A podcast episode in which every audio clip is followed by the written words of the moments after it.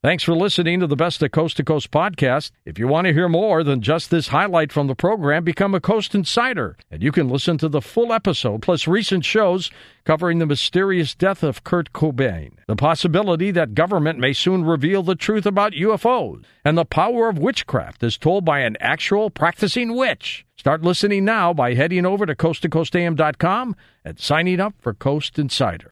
Now, here's a highlight from Coast to Coast AM on iHeartRadio. Let's get into your latest work, of course, Mysterious Realities, a dream traveler's tales from the imaginal realm. You call yourself a dream traveler. What is that?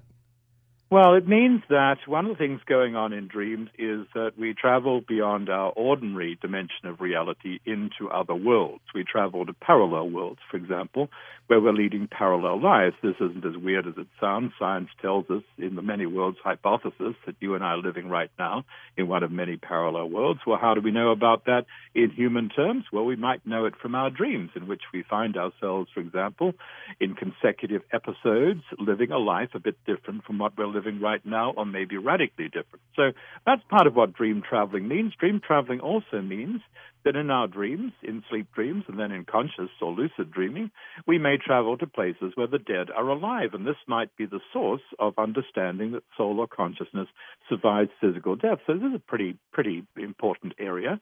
Uh, so the idea of dream travel goes beyond the routine idea about dreams as they all bubble up from the personal subconscious, and that's all that's going on.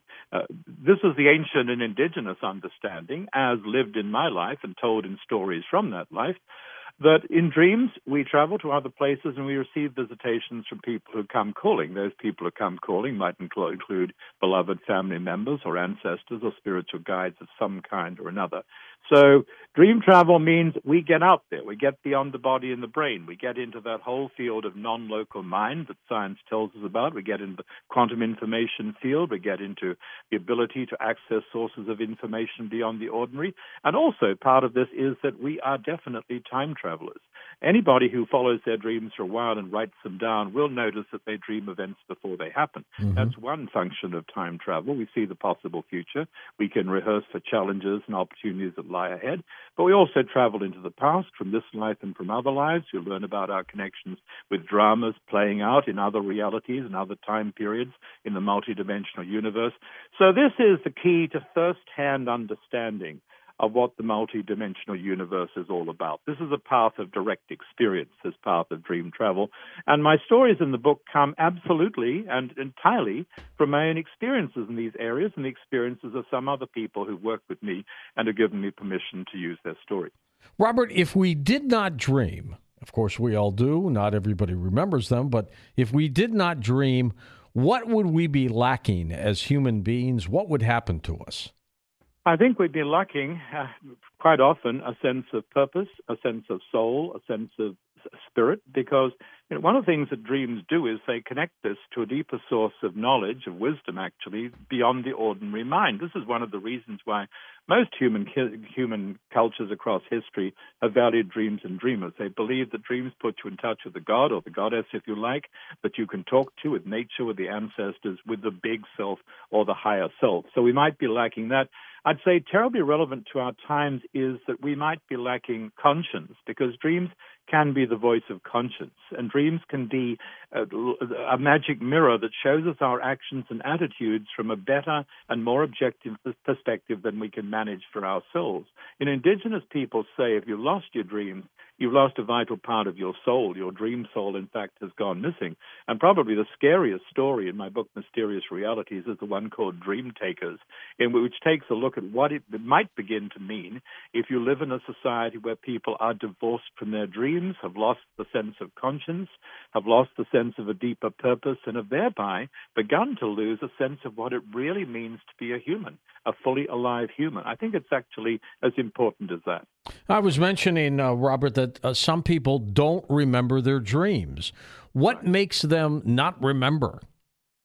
Well, first of all, we haven't made it socially rewarding or fun to share dreams. I mean, we don't have good ways of talking about dreams. Most of us, when we remember something a bit embarrassed, how do we talk about this? How do we tell it? So, one of the things lacking in our society is a way that makes it fun and, as I say, socially rewarding to bring a dream to the table. I invented a very simple four step process for sharing a dream or a story that makes it fun. You can get it done in minutes, you get some helpful feedback, and you're guided towards action. But there are other reasons why we're losing our dreams. I mean, bad habits, apart from that, is part of it. We let ourselves be rushed out of sleep by the alarm clock, by the need to get the job or deal with the family. We think that we should lie inert in bed and don't pay any for eight hours or whatever, and don't pay any attention to those in between twilight states of consciousness. You're between sleep and awake. That's a good time to catch images, good time to embark on lucid dreaming. But many people don't realize that. They're just cursing because they're awake in the middle of the night, and yet instead of losing that purpose. Sometimes we close off our dreams because we're scared of what they might be telling us. We don't want mm-hmm. to know that we might get sick. We don't want to know that our actions may not be okay. We don't want to know that the relationship is in trouble.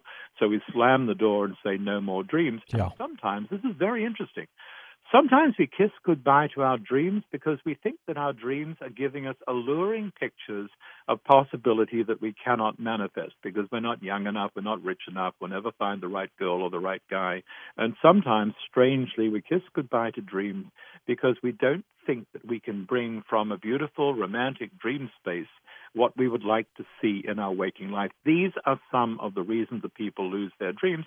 And I notice that, you know, if you follow the, the simple suggestions that I offer, you can get your dreams back. You can start dreaming again in the sense of remembering and recalling. And one of the most simple ideas is you might have something from the night. You think you've got nothing, but stop saying you've got nothing and just pay attention. You might have a wisp, you might have a fragment, and if you can call that up and begin to play with that, you might have a way of getting back in touch with your dreams. And another thing I say to people, George, is remember you can dream wide awake. The world around you will speak language of signs and symbols and synchronicity if you pay attention.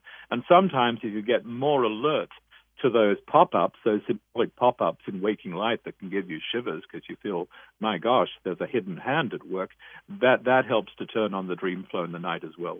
There are some incredible ways to dream, precognitive, lucid dreams. What about these recurring dreams?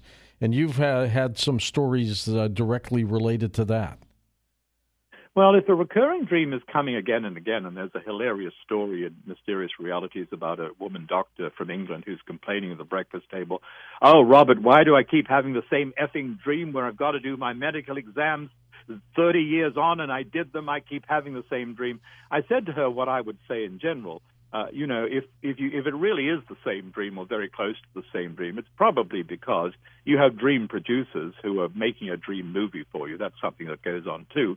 And they're trying to get a message through to you, trying to get you to understand the situation, they're trying to educate you, or, assuming you might have some clue about what's going on, they're trying to mobilize you to take some action on the situation. So I, I in one of the stories, I, I picture a sort of dream production movie company that is making dreams for us and repeating the performance if necessary in order to get a message across. And I actually depict how our dream producers might be getting very bored and fed up with us if they have to keep on making the same dream because we persist in not getting the message or not taking action from it. That's one of the ways that dreams come about. I mean, dreams are not all to be put in one box. We do have dream productions where you feel, and you might be quite right when you feel this, that there is a production crew behind the scenes that is making a certain kind of dream for you because you need to get a message. In another of the stories in Mysterious Realities, I describe a very strange woman who sat down next to me in a plane in ordinary reality and mentioned to me at a certain point that a dead husband had appeared to her. He was a pop musician. He'd been shot in the face in a diner in Seattle. Oh, jeez. Pretty creepy story. And he says to her in her dream, I'm I've got a great job now. I'm helping to make movies for people uh, that they'll see in their dreams, and I'm doing the music and the special effects. I think this actually goes on. I think that's another fascinating aspect of what's happening in dreams. Who's in charge of this, though? Who's who's the director of these productions?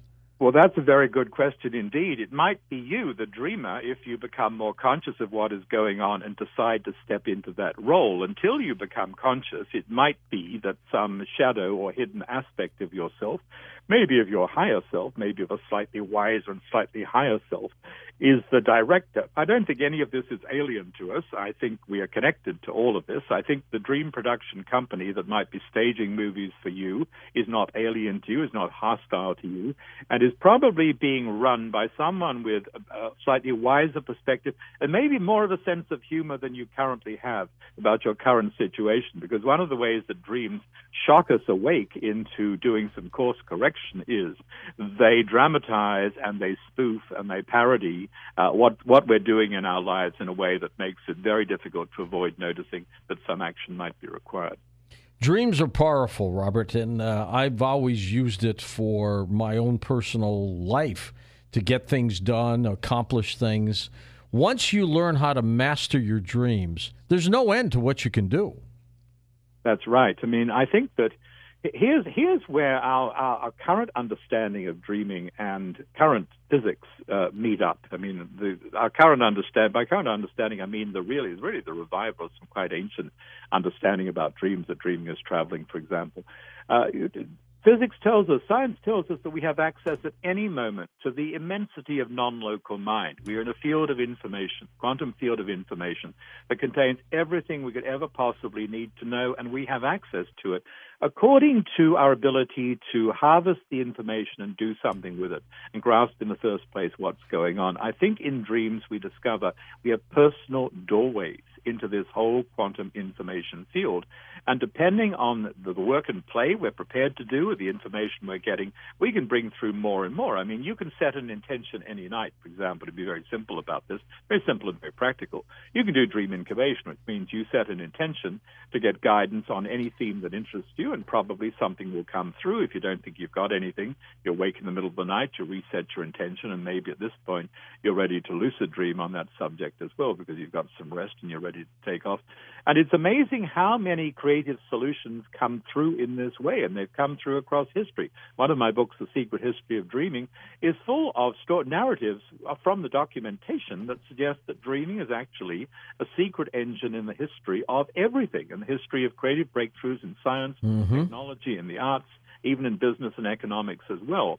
So when you say that if you wake up to what dreaming is, it can take you anywhere, you are literally correct. It really can. It can take us to those hidden dimensions of reality that super string theory posits.